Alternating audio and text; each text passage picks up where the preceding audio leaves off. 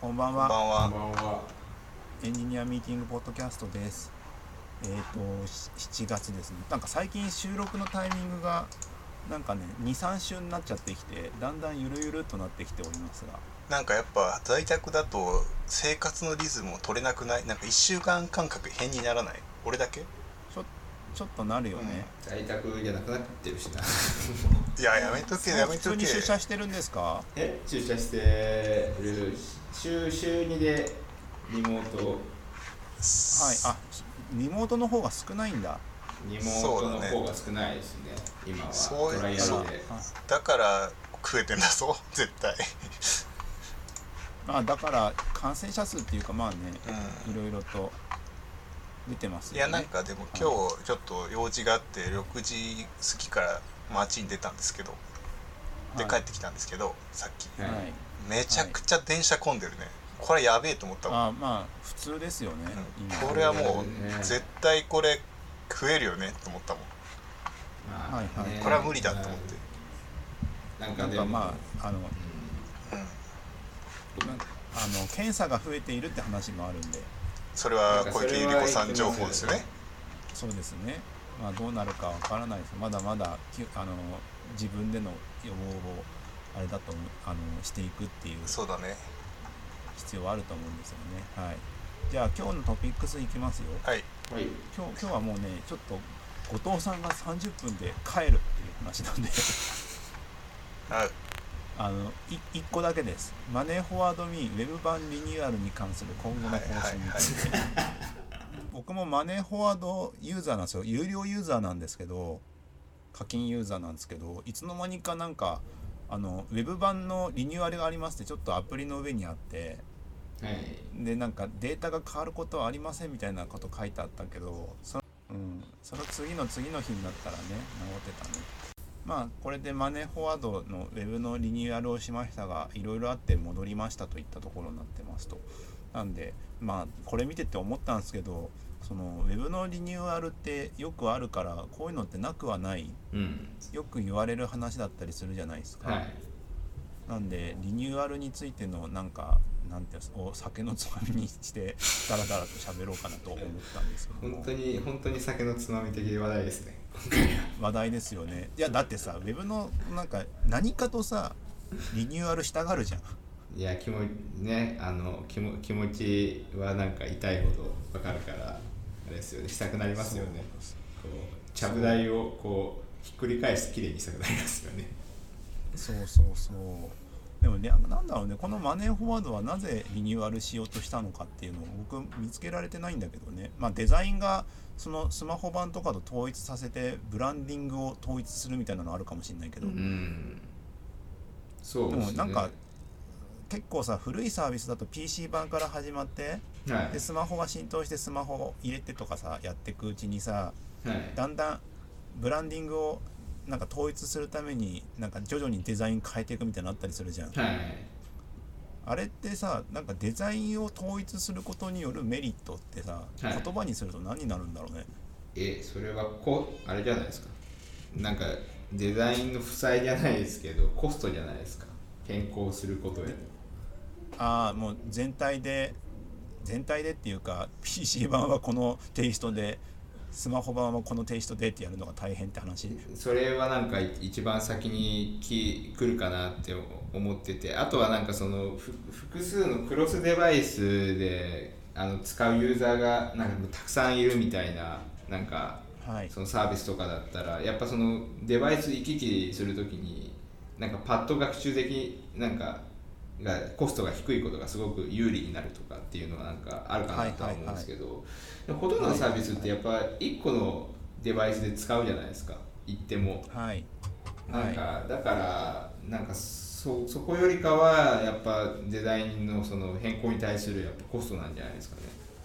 ああまあそれあるよね。うん。いやでもででもなんかそのコストを下げるためにっていうのもあるけどさ、はい。でもなんかすなんていうんだろう。結構そのリニューアル大変そうだなと思ったりしてたサービスとかいくつもあってさ、はい。僕それの一番思い浮かぶのってエバーノートなんですよ。あうん。エヴァーノートって今だ今だとだいぶ落ち着いたけど結構変えてない？変えた。結構変えてますね。毎回毎回しかもなんかあれは経営も荒れてた時に変えたからややこしかったんだよね。そう。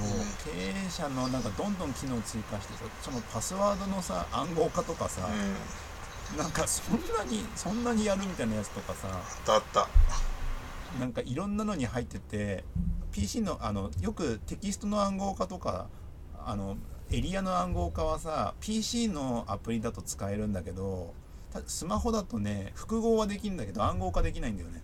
うん。うん意味ないじゃん。なんかね えそれじゃあえ P スマホで書いたやつを PC で編集したらどうなってたの？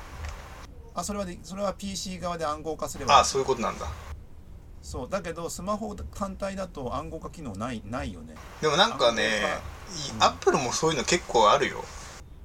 そうだよね。なんかあのスマホだとここまでしか使えなくて Mac 持ってるとここまで使えるとか。あーなんかそういう綺麗になってればいいんだけどエヴァーノートってただ単純にメモをさテキストをクラウドで保存するだけっていうさ超シンプルなまあ確かに。ねサービスだったはずなのになぜこんなに複雑化をしてなぜこんなにっていう。裏の事情があってできなかったんじゃない？普通に考えたらやるじゃない？両方のプラットフォームで機能を提供するはずなんだけど、なんかそこにあったんじゃない？スマホ側に。ね。なんか技術的な何かがエヴァエヴァーノートの API とか使ったことあります？なんかむ超昔に使ってた気がするけど XML だった気がする俺。その頃。ね。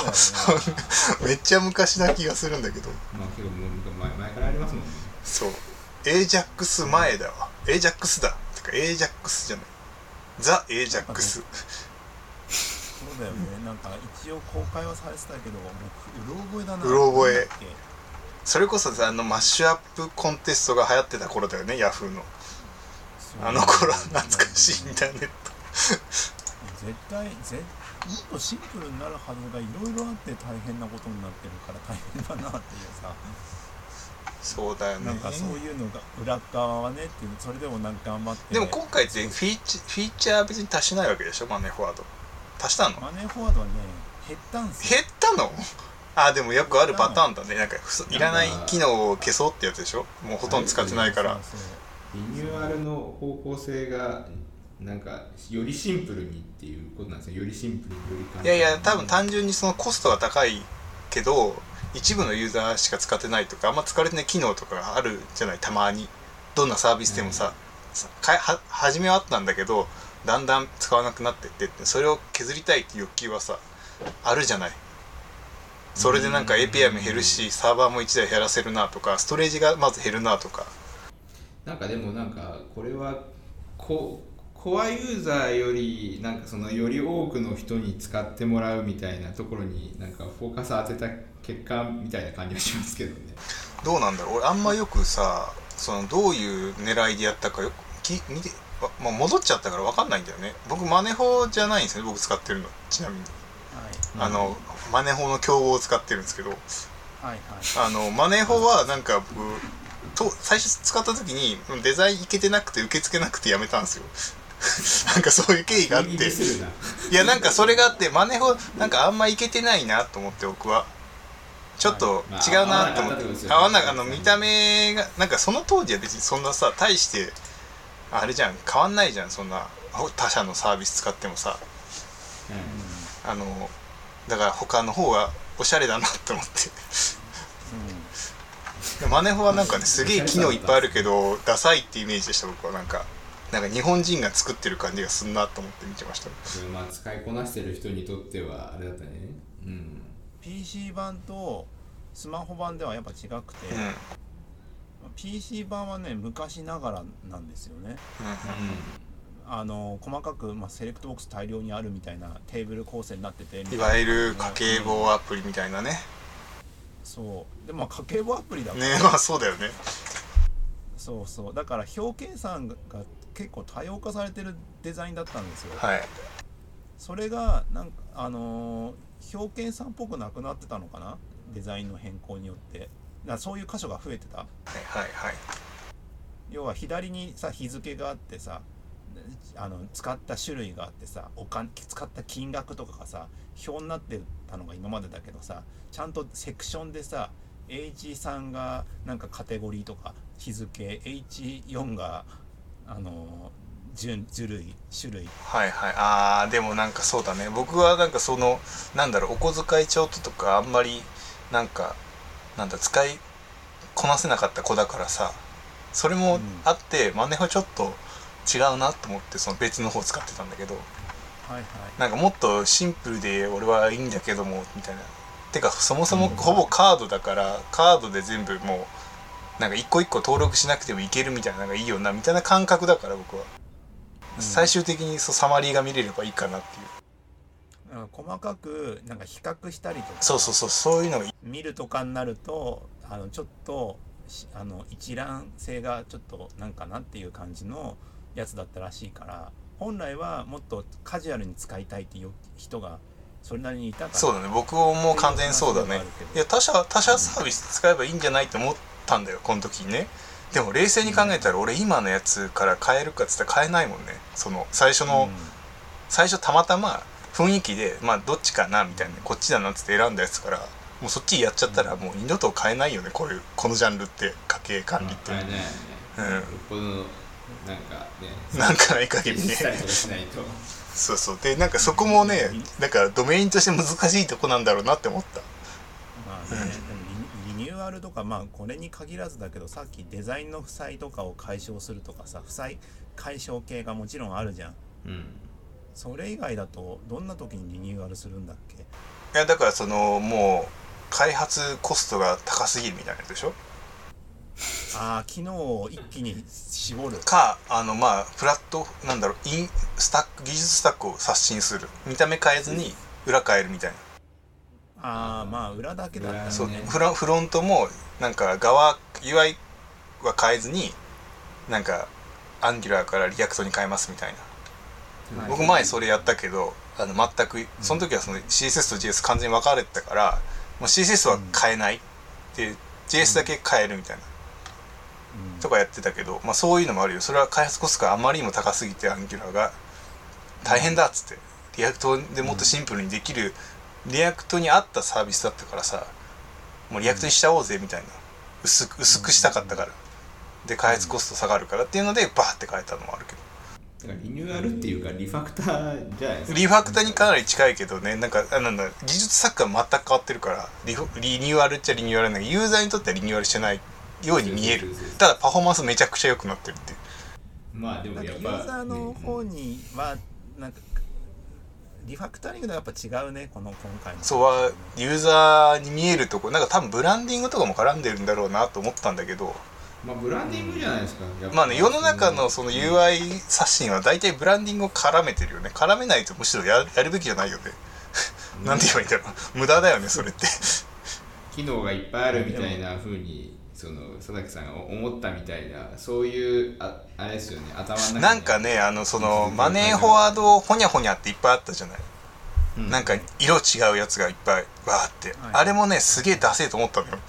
なんかこの各ブランドが全部色違うみたいな、あこんなん絶対アップルとかしないわと思って、うわこれなんかくっそダセえと思ってなんかそれを前に使いたくないなと思ってめちゃくちゃアップル iMac でやってたじ iMac, iMac でやってた iMac はもう iMac で関係してる。じゃんなんかそのマネーフォワードほにゃほにゃで全部色違うんだよね確か。ちょっとよく覚えてないけど。僕が最初に始めた頃はゃん、マネーフォワードなんか投資みたいなやつもあるじゃない？マネーフォワード。確か。投資だっけ？FX だっけ？なんだっけ？なんかいろいろあるよねマネーフォワードって。ちょっと調べよう、はいはい。それのね全部色が違ったのが当初あってそれ出まあすブランディングだよそうダサいな。よよくよくよく考えたらツイッターもよく変えてるよね。PC 版特に。うん、PC 版特に変えてるけども大きくは変わったのはそのなんだっけ SP 版み SP のデザインを PC に反映したのが最後って感じ。でもここの間あれじゃない？変えたといえば GitHub 変えたじゃん。変えあたすげえ変えたじゃん。変えた。めちゃくちゃアップルみたいと思ったけどなんか。えなんかアップルアップルっぽくない？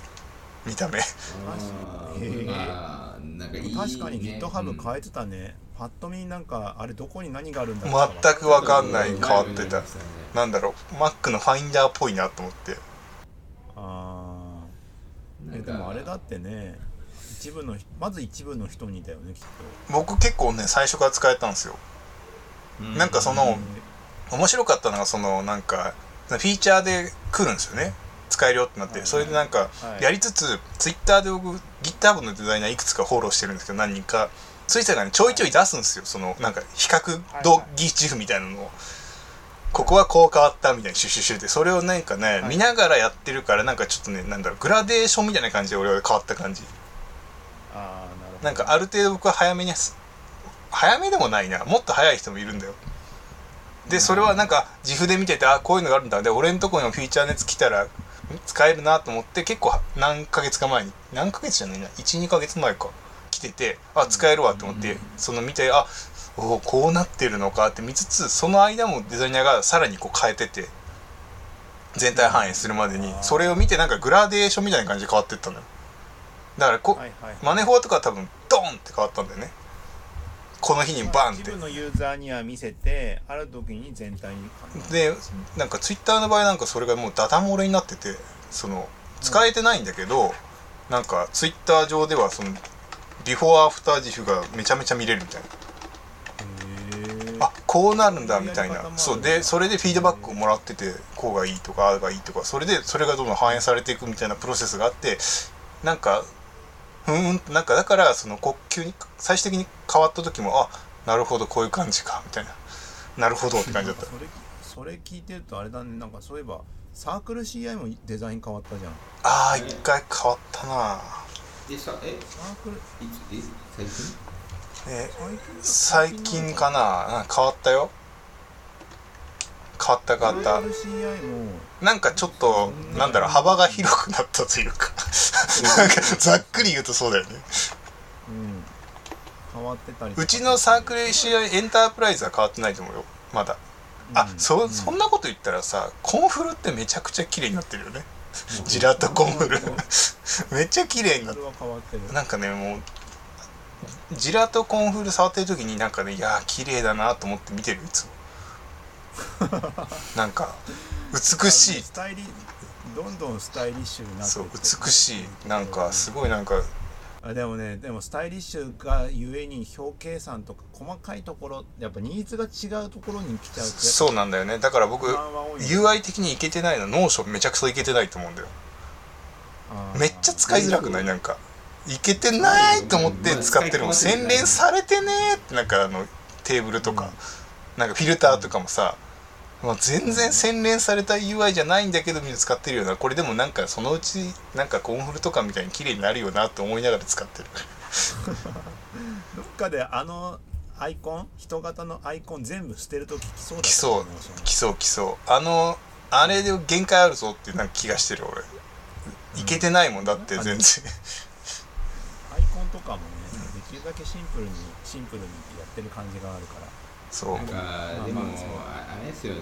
フェフェーズ分けてなんかややってった方がいいんだなって思いますよなんかシンプルにするタイミングとかってなんかちょっとなんですかね。一番最初はちょっとシンプルにしすぎるとあの学習がこうされてないからとよくなくだんだんだんだん学習できてきたらなんかシンプルにするみたいななんかそういう戦略とか取ったりするじゃないですか。あまあそれはあるね。なんかねブランディングできてないのにね UI 刷新をブランディングでやろうって思ってるのはね結構やばい系が俺は最近思ってきてるね。まあ、かなんか変なブランディングついちゃった時じゃないですか。だから先にブランディングやった方がいいと思うよってなんとなく。なんかもうもはやね。ブランディングだけだったら。いやー売れるかどうん。伸びるかどうかわかんないのにそこに突っ込むって相当だよ。でももうん。結局裏で UI に投資してるんだったら UI でブランディングがね結構やっぱむずいってなんか最近思い出してます僕は、はい。なんかみんなやりがちなんだけど、UI でブランディングを。ういや UI でブランディングはね結構しんどいと思うよってなんかそのやっぱ先にブランディング先行でやっといてなんかからのそれに合わせた UI ってやらないと多分ねユーザーとのコミュニケーションがうまくいかないと思うんだよ。だってユーザーはさただブランディングとかどうでもいいから昨日まで使えたものを今も使いたいわけでしょ？あの、はい。もう使ってるユーザーはね特に。でブランディングの目的は今使ってないユーザーを獲得するとかそういうことじゃない？はい。でなるとちょっとねずれてくんだよね。なんかなんとなく。ななんかでもあれあれじゃないですか。UI に関するブランディングは UI でやった方がいいと思う。いやだからそれはやった方がいいんだけどなんかそのなんだろう新規顧客を獲得するためのブランディングを UI 刷新の中で含めてやろうっていうのはちょっとねやりすぎな感があると思って。いやだから大体のやつはそうなんだよ結局。なんか。地地域の地ロローカルユーザー獲得したいのに UI 刷新するかな。いやだからそのあの新規ユーザーがなんかもう増やしたいからこの UI じゃダメだというとから UI のブランディングを変えるわけでしょ。なんかそのビジュアルアイデンティティみたいなの変えていくえわけですよビビジュアルアイデンなんかトンの話と UI の話は別じゃない？いやいやあだから UI でビジュアルアイデンティティだけ変えればいいんだけど UI も含めていこうとするのよ。なんかプラプロダクトも刷新しちゃうみたいなのがなんかよく見る光景なのよ。ちょっとねそれやりすぎって思ってるっていう。いやなんかそそう考えるとさ DMM のさ、うんあのファンザ。10 18そうだあー。成人向けとさはっきり分けたじゃん。ファンザね、まあ、開けたけどさあのロゴだけでしょ。うん、そうだからこれはそういうことよね。ファンザの場合はもうビジュアルアイデンティティとブランディングだけ変えて全部一緒みたいな。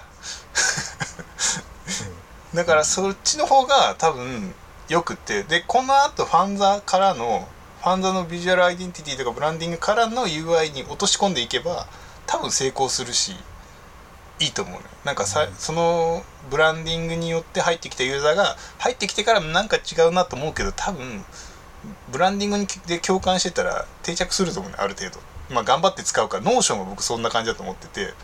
なんかブランディングうまくいってるからちょっと使いづれえなと思うんだけどちょっとつまだ使ってみるかって感覚で使ってるみたいなだからその後で多分変えればいいんだけどそれを全部一緒にやろうってしちゃう時はたまにてかよ結構よく見かける光景でてか弊社も多くて。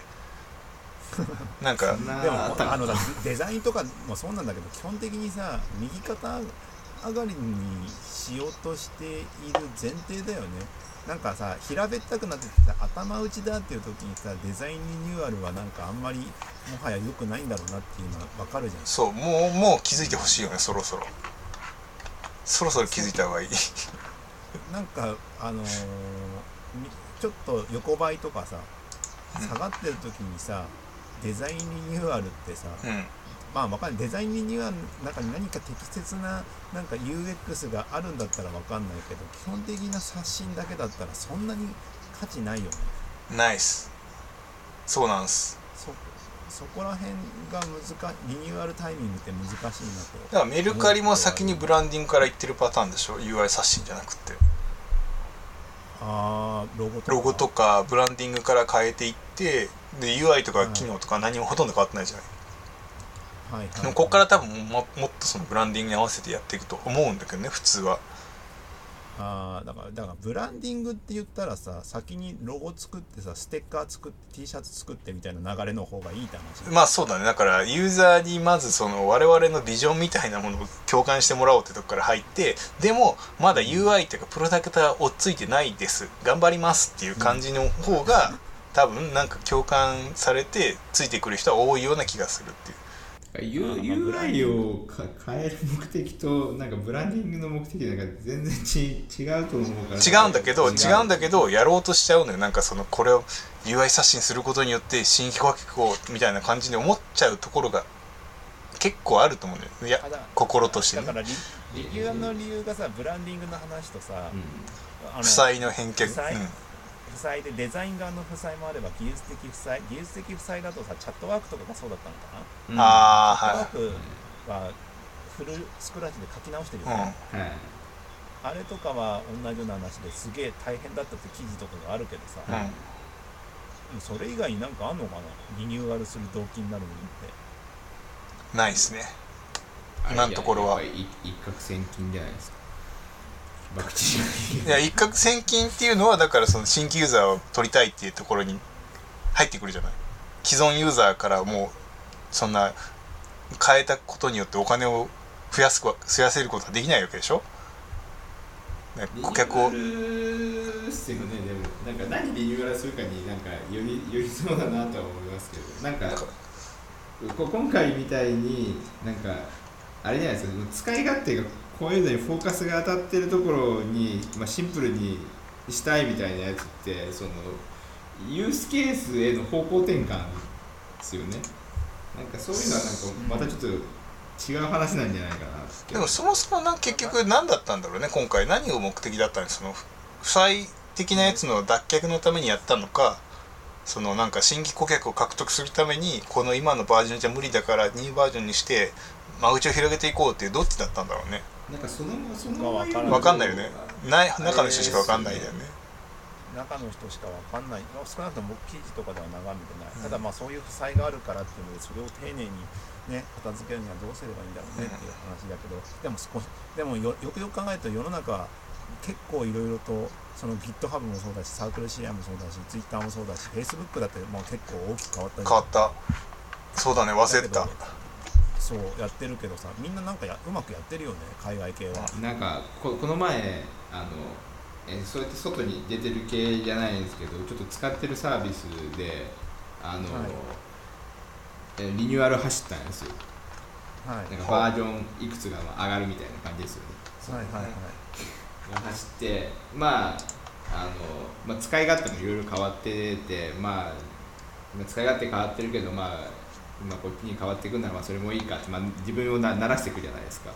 うん。はい。で甘いその追加の機能もついてて、まあ、これは使えるなとかここはダメだなとかいろいろある中で、うん。あの本当にビューの変、まあ、UI なんですよね。UI の変更なのにあのその UI の変更によってうんそこで、えー、と新しく変更を加えて保存するとそのデータがその新しいバージョンの UI で消えるっていうバグが入ってて。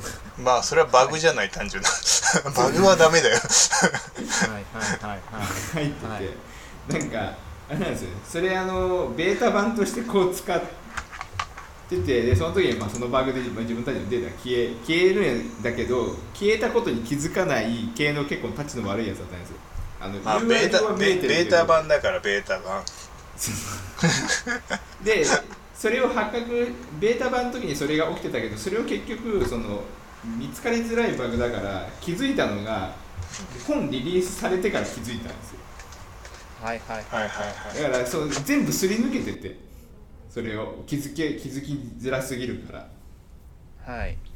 なんかあのー、ですかねそうリニューアルってやっぱりものすごいちゃんと説明責任が伴ってるなと思ってそれ変え変えたのがそのなんでなのかってちゃんと言ってないと納得がいかないんですよね。そのバグによって結構そのリスなんかけ結構リスクがすごく伴ったんですよ、まあ、データ消えただけじゃなくて、単純にそれをアラートとかに使ってたりとかしたんで、はい。その間アラートが発起きてなかったっていう状態だったんですよ、はいはいはいはいはいはい。めっちゃ説明責任をこう求めたいなって思った瞬間だったんですよ。だからまあそういうのを抱えてるじゃないですか。リリニューアルってそもそも。あーまあそうね。それも負債系だよね。負債系っていうか。負債なんですかね、まあ負債系か。新しくやらなきゃいけない、はい。そこまでしてやんなきゃいけない何かがあるんだもんね、うんそうそうそう。それをしもう知りたいなって思って。本当にそれがしょうがなかったことを知りたいっていう 面白いねそれはそれで。ノリでとかやったら殴るぞみたいな感じになるってことですね多分動くと思うからリリースしようぜだったかもしれないよ。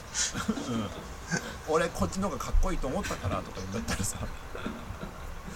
まあね。本当にそう言われたらどうしよう。お父さん時間大丈夫ですか？本当だ。そうだそうだそうだ。いやー何のプロダクトだったかがすごい気になるねね。まあちょっと後藤さんはここで時間なのでおいとまです。はーい。はい、はい、これ初めてのパターンだね。途中で抜けるでもなんか世の中のポッドキャストはたまにあるよねこういうの。あそうなんだ、えー。いやでもリニューアルでも喋っていくと意外とないね。なんかその負債を解消するパターンとブランディングするパターンとノリで変えるパターンと。うん。なんか意外とあのーなんていうの？もうちょっとなんかリニューアルの動機ってありそうだけどでもよくよく考えたらさそんなもんじゃないの？サービスがいうん。やでもサービスが伸びてますっていう時だったら全然わかるけどさ。サービスがでも伸びてる時にあんまりやんないよね。そういや UI 刷い新やまあそそれどこじゃねえよみたいな。本来でもそこ余裕があるからやるべきなんだろうけどね。そこで。まあね。あの下り坂になってからやってもさもう下ってるからさユーザーもなんかこうなんか下ってるのに使ってるそのやべえやつしかいなさそうじゃない？なんか。あでもでもき基本的にはさまあササービスとか新規で立ち上がるじゃん、うん。でいろいろ目の前のこといっぱいいっぱいでそういうところができてませんよとかさ、ユーザーのニーズ使うため掴むために、うん。いろんな機能追加追加したり試したりとかさ、うん。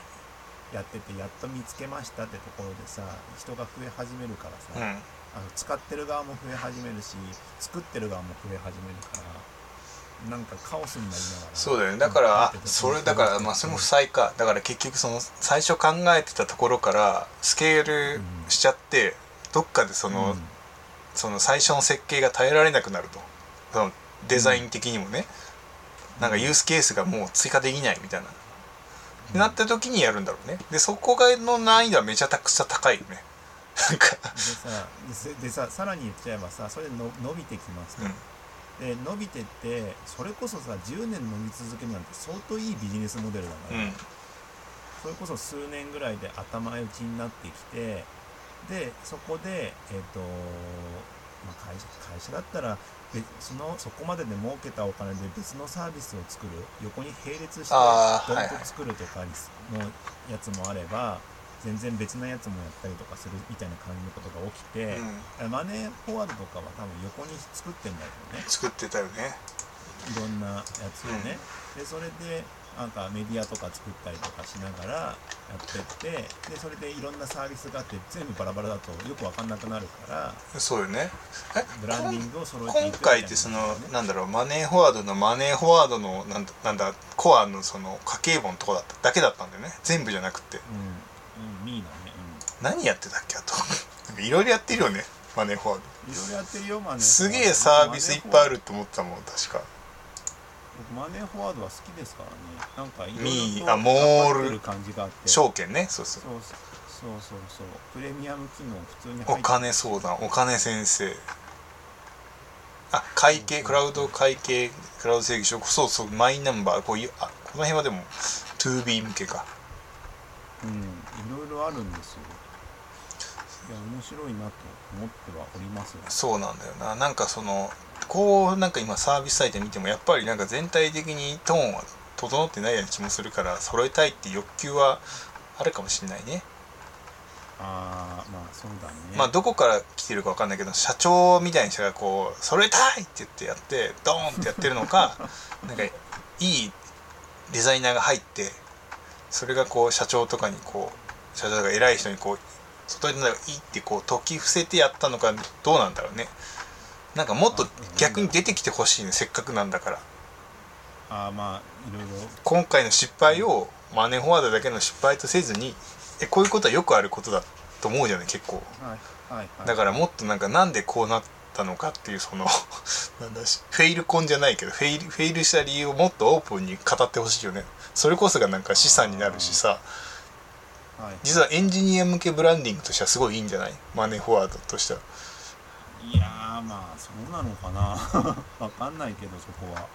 いいのかもしれないしでもそれいやでもなんかさそういうさ情報とかをさみんなで共有してみんなで学びにしようっていうのが当たり前だと思ってたふ節あるじゃん、うんだけどさなんか意外とそういうのに何の意味があんのっていう人も一定数いてさ。いやだってみんみんなが分かってることはもういいじゃん。みんなが分かって失敗することはやりたくないじゃないみたいなね。いやなそうなんだけどそれを言う側が何の得があるんだって言ってるとかもあったりする言う人もいるからさまあねでもでもそんなこと言ったらもうオープンソースコミュニティダメじゃね？みたいな。いやだからオープンソースコミュニティはなんかやりたい人がやってるからいいっはいはいていうね理屈の話のなんか話があってあまあそういう考え方もあるなじゃあお前はもう Linux 使うんじゃねえぞって言いたいよね。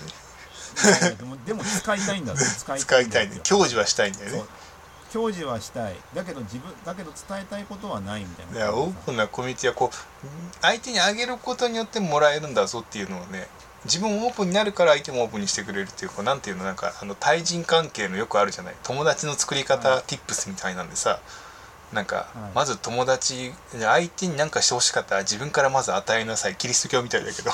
何そういうのあるじゃない、まあ tips、まあ。そういうことだぞみたいなギブアンドテイクですよね。そうギブアンドテイクをテイクしてからギブしようってもんじゃなくてギブしないとテイクす、できあのギブしないと相手にギブしてもらえないからもらえないぞっていうところよ。何の話してたっけ？いやなんかねちょっとねそこら辺のその共有とかそういうのとか聞いててそういえばそういう感じの話があるなと思ったんだけどさまあそのフェイルコンとかっていうよりもまあいでも基本的にはサービスっていうのはさ横まああのある程度伸ばしていくとそうやってよ横にどっかで詰まるから横にするか横に増やすかその一つを増やすためになんかいろいろやっていく、ん。でも横に増やすがほとんどだよね。そで相乗効果で上げていくそうそう。まあ Google なんて昔そうだったもんね。もうん。うなんかもう UI ぐっちゃぐちゃであれだったけど横にめっちゃ増やしてるみたいなさまあすぐ閉じるけど Google の場合。でもほとほとんどのサービスそうだよね。だって Facebook だってまあいろいろやってますしね。うんそうそうそう。いろんなあと買収したりとかね、まあ買収もあるね。うん、あそっか。買収してブランディング統一だったうんぬんみたいなやつもあったりするね。あーたまにあるけどもあんまりでもそういうのならないことが多いよなブランディング統一して、まあ完璧にはなんないけどインスタグラムだってフェアットフェイクあー確かにあとなのか忘れたけど。YouTube もそうだね、うん。そう考えると。そうだよそうだよね。なんかそういう風なやり方とかもあったりするからさ。ただ YouTube も結構変わったけどなんかあんまりなんか YouTube どんどんできること少なくなってってる気がするんだけど当初と比べたらね。なんかあんま文句言われないよねあれ。そうだね。いやなんかすごいやっぱ上手にやってんだろうね。なんだろうね。上手にやってんだろうね上手にやってるって言葉で片付けちゃうとあれかもしれないけどでも基本的にはね減っていくとあの本当にプラットフォームとして上に右肩上がりでどんどん上がっていくやつって以外はさだんだん止まってってさうん。どっかで運用モードになってくるそうそう。で、まあ、横にずらす横にずらしつつなんかなんだろうそのプロダクトが担ってた機能を多分別の会社がなんかオルタナティブを出すんだよね。もっと優れた。でそっちにスライドしていくっていうのが大体よくあるパターンじゃない？なんか世の中の。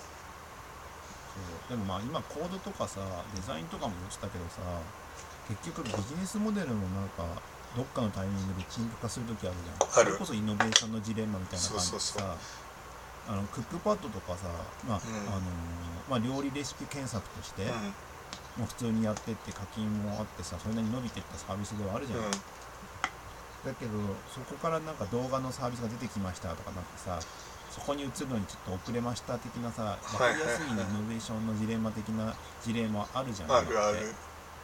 あるじゃん。それもさリニューアルではできない。できない。いきなり動画じゃできないからさ似た動やれて横でちっちゃく作るみたいな感じだけどさブランディングが弱いから。そうなんだよね。だからさっきの話に戻っちゃうけどやっぱね UI 刷新で何かしようっていうのはね結構リスキーよなんか。いやでも UI 合わせて。やるのもリスキーだけどビジネスだからといってさ、う。ん横でちっちゃく始めるっていうのもさなかなかい一個でっかいサービスがあって、うんそのブランドで横から始めるっていうのは本当のジレンマ的なサービスが来た時にじゃあ太刀打ちできなくなるよね。そうなんだそうだね。だけどそれでどうにかできるのはなんか本当にうまくいったとこ。なんかヤフーとか分かりやすいのかな。あー確かにヤフーとかはもういろんなサービスをどんどん作ってたじゃん、うん。だけどなんかそれ専用のサービスに勝てなかったりとかさ。そうね。ああああるいはヤヤフーっていう組織では費用対効果が悪す悪すぎて撤退を早くしちゃうから、うん。ちっちゃくやってたところは生き残るそうだね。それはあるね。そういうのもあったりするからね。やっぱあのね。そうだね。あの先行をやられちゃうとさ後からでかいところが同じようなの作るとどうしてもコスパというかさ、まあ、機能も増やして対抗しようとするからさ悪くなるよね。利益構造が、ヤフーがすごいなとでもそれでもヤフーすごいなと思うのは天気と電車だね。そうだね。それはもう天気はすごい。天気の天気とかとか電車とかニュースもなんだかんだでいいな？んだかなもうだからそうだね。なんかそうだね。そのなんて言えばいいんだろう。あの公共系というかさ、うん、そこは何なんだろうなあの強さは謎の。やっぱり強いんでしょうね。やっぱり強いっていう。なんかジャンルにもよるんでしょうねそういううん。増やし方でも、でもそのブランディング要は統一してどうこうとかさ。ブランディングもでもなんかそのなんだろうあのヤフオクの方に倒れなかったのがなんかすごいねヤフってあのあの爆速の頃さあっち側のあの黄色いヤフーになるなるなりそうな雰囲気一瞬出しといて結局何も変わってないってヤフオク以外ヤフオク以外って。あそうかヤフオクの時にちょっとロゴが変わってるそうさあのなんかなんていうの？なんかゴシック体みたいなさはい。のに行く行くのかな？とブランディングの爆速とかでブランディングやりだしてこっちに行くのかな？と思わせつつ、うん、全然行ってないっていうね。全然行ってなくない？全部一緒じゃんいまだに。い